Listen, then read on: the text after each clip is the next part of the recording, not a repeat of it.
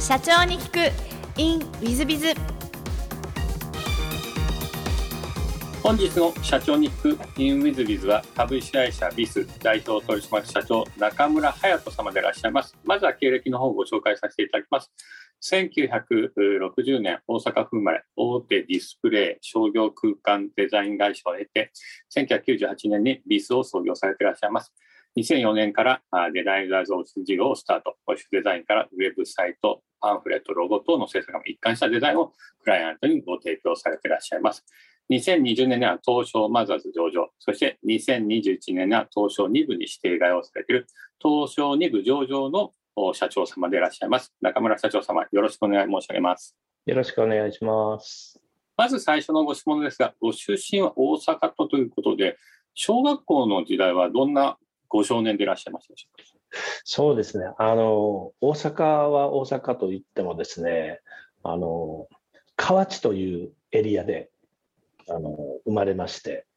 えー、まあ、小学校の後半にちょっと奈良県の方に、あの、親の関係で引っ越しをしたりするんですけど、また河内という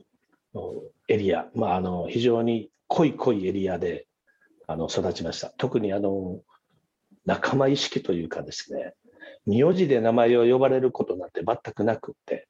僕はあの、隼人って言いますけど、もう、隼人、隼人と連呼されながら、まあ、小学校もそうですし、中学校もそんな状態で、もう地元に非常に密着した状態で、あの、まあ、好きなことをしてましたね。特にまあ、あの時代が、あの、家にこもって遊ぶような時代ではなかったですから、常に外に出て行って、えー、まあ、日が暮れるまで家に帰ってこない、えー、そんなようなあの子供の時代を過ごしました。ガキ大将とかそういう感じでいらっしゃったんですか？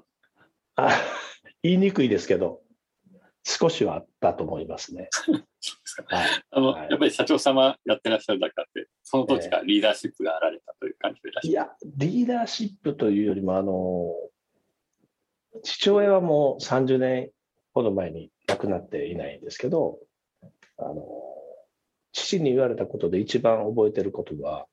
断る勇気を持てですね。断る勇気。あの、誘われると全部ついていっちゃう。ですね。はい。それは非常にあの、今でも頭の中に入れながら、はい、過ごしております。なるほど。中学校時代はどんな少年でいらっしゃったんですか？いや、もう、あの、あの、先取りというかですね、あの、非常にあの、自分のことは、あの、やはりこういう機会とかいろいろあってですね、振り返ることがあるんですけど、一番、あの、適切だなっていう言葉を見つけたんですけど、背伸びしてましたね。常に背伸び。ですから、同級生とも遊んでましたけども、先輩や近所のお兄ちゃんとかですね、あのそういうものを非常にあのそういう人たちにすごく影響を受けてあの育っていきました。ですからそれはあの社会に出るまでがですね僕の中では一つの節目という状況で育っていきました。ですからもうあのいろんなことがあの同級生より早く経験するようなことを積み重ねていったというのがもうこれは社会に出るまでやっておりました。はい。やっぱりあの上場企業の社長様らしくこう先取り先取りでこう 何でもこういかれる感じでいらっしゃるんですか、ね、いや全然そんなことないんですけど全然そんなことないんですけどですから当時はやはりその何て言うんですかこう付き合っている人たちですよね自分の周りの人たちがあの置かれた環境でどんどん実は変わっていくんですね。であのフェードアウトしていってるんではなくてですねあの立場立場、またあの社会に出たりだとかする状態で、またどんどんどんどん自分の周りが変わっていくということはありましたけど、あのそんなにあの自ら先取りを何かしていくということはそんなになかったです。はい、ありがとうございます。えっと、高校は大阪の方の高校そうです、そうです、そうです。高校時代はどんなふうに過ごされました、はい、あのですね、あの、大阪にはあの大阪なのにアメリカ村というのが今はありますけども僕は高校生の時はですねあのアメリカ村にはお店が3軒しかなかったですね。はい、あのアメリカ村というような状態ではなくてですねあのこっそり遊べる場所があったりなんか中古の古着屋さんがポツンとあったりとかですね。でサーフショップみたいなのがこうあったりだとかあの、まあ、そういうところで実はあのこそこそこそこそあの歩いてあの遊んでましたね。はい。割と、じゃあ、高校時代は、はい、あの、遊び中心の。いや、もう、あの、本当に、あの、自分が一番してきた勉強は社会勉強だと思ってますんで。はい。その、学んだというよりも、その社会での勉強が非常に、あの、まあ、これは、あの、今でも自分には役立ってるなと思ってますけど。はい。なるほど。ありがとうございます。はい、えっと、大学は、えっと。いや、行ってないですね。行ってないですね。はい、高校じゃあ卒業してすぐご就職でいらっしゃいますそうです。そうです。一番最初は大手のディスプレイ会社さんでいらっしゃいますか？え、あの、最初というか、そこしか、あの、働いたことがなくてですね。はい。はい。あの、どういうわけか、あの、いいかなって思ってですね。あの、採用されちゃったって感じなんですね。で、あの、実は髪の毛も長くってですね、今では考えられないですけど、あの、15歳からあの波乗りとかしてたんですね。近所のお兄ちゃんに連れられて。で当時サーファーは髪の毛長いんだっていう、なんか、周りも見てたらそうですし、自分も長くして。で、就職決まったんで、バサッと髪切って出社したらですね、あれ、君中村君かって言われたような社会人の1日目なんです。じゃロン毛だったということですかそうですね、そうですね。はい。でも、ロン毛でも泣いてもらえたんです まあ、あの、いい会社だったと思うんですね。それはやっぱりあの、ディスプレイ系のデザインとか扱ってる会社なんで、あの、会社入った時もひげ生やしてる人とかいっぱいいてましたから、はい、全然そういうところでは見られてなかったんだなと思いました。はい、なんかその高校時代にそのディスプレイ会社とかそのデザイン会社に行こうみたいなことを思ったことはあられた？全くないです。全くないですね。あの、カレンダーで会社選んだんです。え？カレンダーで。カレンダーで選ぶってどんな感じですか？いや、あの、当時はですね、あの、大手の製造業であれば、週休2日はあったんですけど、銀行も土曜日空いてた時代ですから、あの、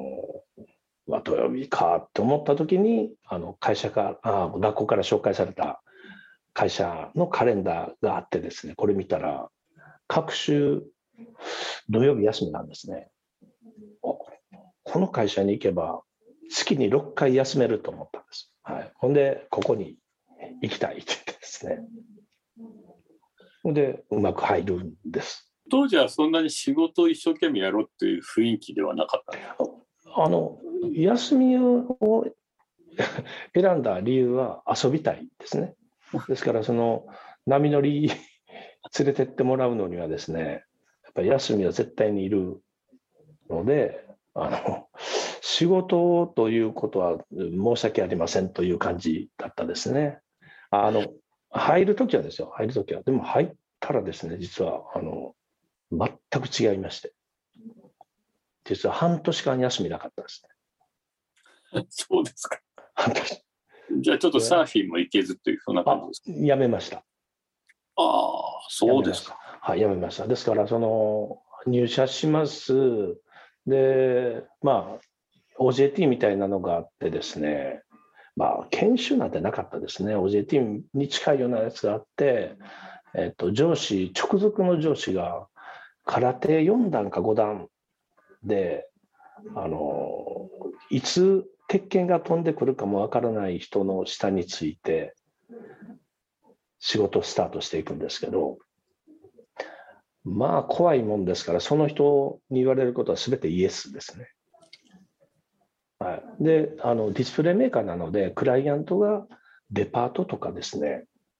あとはあのアパレルメーカーとか。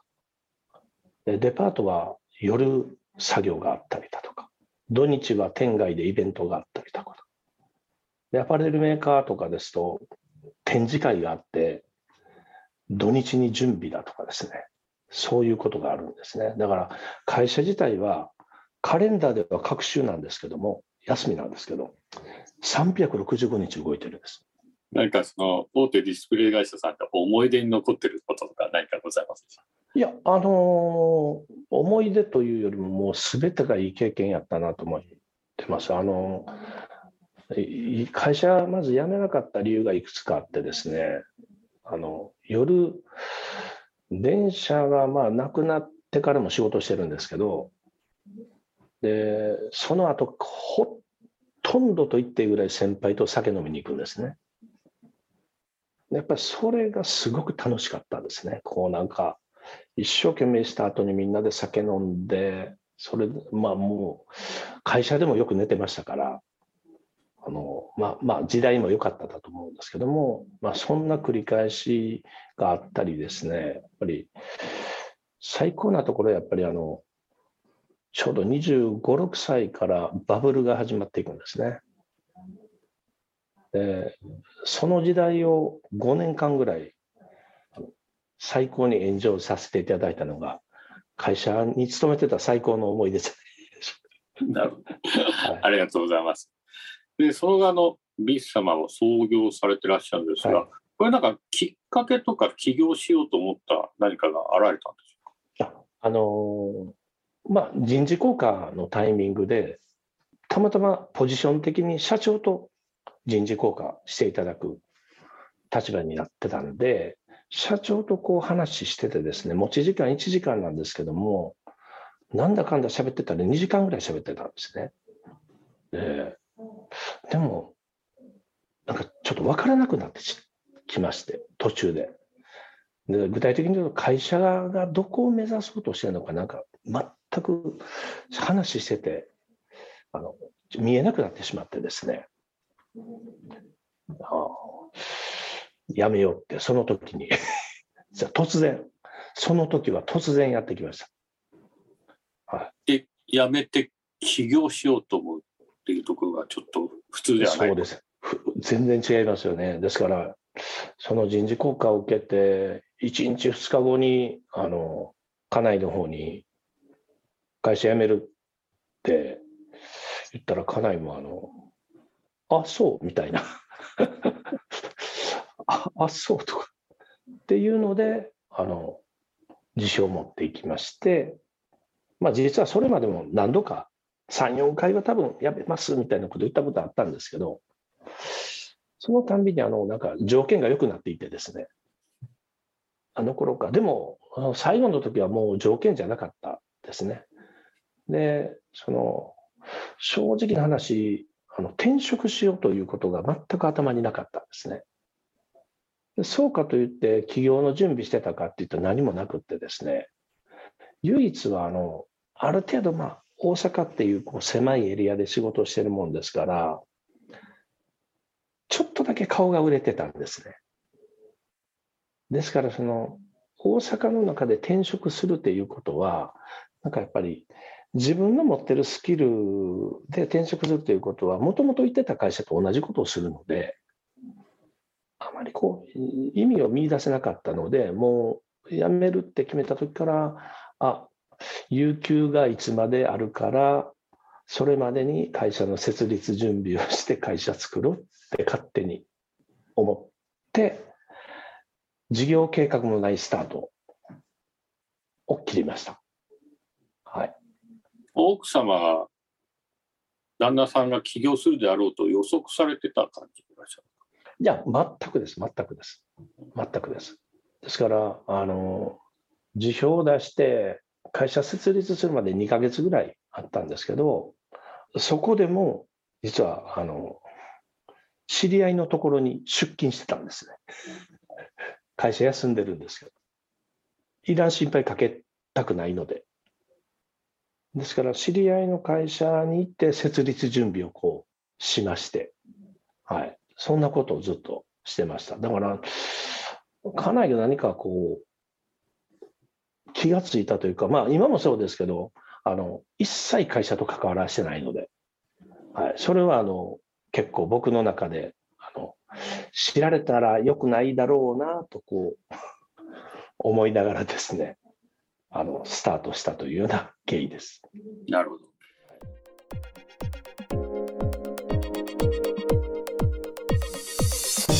三分コンサルティング w i z b i が社長の悩みを解決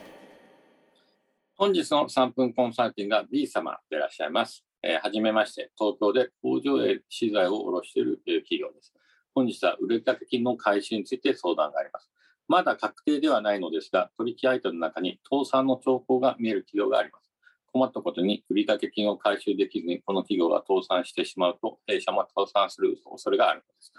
倒産する前に回収したいのですが、長年の取り先ということもあり、なかなか強く出られません。そこで倒産する前に売掛金を回収するいい方法がないかご教授いただけないでしょうか。よろしくお願いします。まずですね、こういったものはですね、えっと、まずルールを作っていただ。弊社では例えば毎月未入金先が出て、その未入金先は各部の部長が回収にかかると。えー、それも1週間以内には回収するようにね、まあ、連絡はすぐにして、1週間か2週間で回収するようにする。えー、1ヶ月以内には回収するようにするというルールがあります。さらに督促管理というルールがあって、え、その回収ができなかった場合に3ヶ月経つと内容証明が送られます。で、さらに、えー、内容証明を送ってもダメな場合には4ヶ月目には裁判が起こります。こういうふうにルールが決まってます。それも、えー、安い金額だと裁判費用の方が全然高くなっちゃうんで、えー、督促と内容証明も送らない、ファックスだけとかメールだけとか、えー、高い値段になるともう裁判まで起こすとか、そういうのは決まってるんですね。で、その3ヶ月ルールっていうのがありまして、その督促管理に入って、3ヶ月払ってない督促管理に入った会社は、毎週毎週チェックが入ると。内容証明はどうなったか、裁判はどうなったかと、こんな感じなんですね。で、こういうルールができますと、おそらく強く出られるんじゃないでしょうか。えー、B 様、社長様だと思いますが、B 社長様が、えー、社長である私がルールが社内でできてて、その通りやらないとまずいので、私自らがきちんとお伝えに参りましたというような感じで、その長年の取引先さんに、えー、お金を早く払ってください。でないと、うちは、あその、裁判を起こさざるを得ませんみたいな感じに言えるのではないでしょうか。だから強く言えるようにするためにはルールを作っていくことですね。で、社内ルールを作ってその通りやるんだ。こういうことが重要なんだと思います。で、それでもダメな場合には、えー、なんでしょう、えー、この売掛金の回収がなかなかうまくいかない場合には、もう、半金でもいいから、3分の1でもいいから、まあ、4分の3でもいいから、どっかのラインがあると思うんです。ですので、少しでも払ってもらうということをした方がいいです。それでも、あの、かあの倒産の可能性がある場合には、まあ、私だったらですが、やっぱりですね、倒産をそれでもしてしまったら、えー、そこにいち早く行き、えー、ある意味、そこにある資産を持ってきて、えー、外で売って、売掛金の代金のに当てるみたいなことまで、私だったらやろうとすると思います。なんでそんなことをやるかと言いますと、B 様の会社にも社員さんいらっしゃると思うんです。社員さんの先に家族がいらっしゃると思うんです。そこのが困ると思うんだったら、取引先よりも従業員、社員の方が重要じゃないでしょうか。社員の家族の方が重要じゃないでしょうか。だから何としても回収しないといけないですね。えー、回収できなかったとしても、8割は回収できた、2割は回収できた、みたいな状態にならないといけない。そして御社が倒産しないようにしなきゃいけない。それがですね、社長の責務ですね。えー、ですから、そういう意味では、この売掛金回収は B 様、社長様の一番の仕事だし、何としてもしなきゃいけないし、えー、できなかったとしても、8割ない、2割ない、何割なかは回収してくる場合には他で補填をさせる。なんならその取引先様にお金が払えないから資産売ってください。私が売ってきましょうか。まで言わなきゃいけない。それが責務ですね。社長というのは最先責務が重いです。えー、社員たちが幸せで自分、まあ自分が不幸でも社員たちが幸せになることの方が優先される商売が社長業です。それぐらいの思いを持って強い気持ちでですね、売掛金解消してください。じゃないと、えー、倒産を避けることはなかなか難しいのかもしれませんので、ぜひそういうことも考えて社長業をやっていっていただきたいなと思います。えー、本日の3分コンサルティングはここまで。また来週。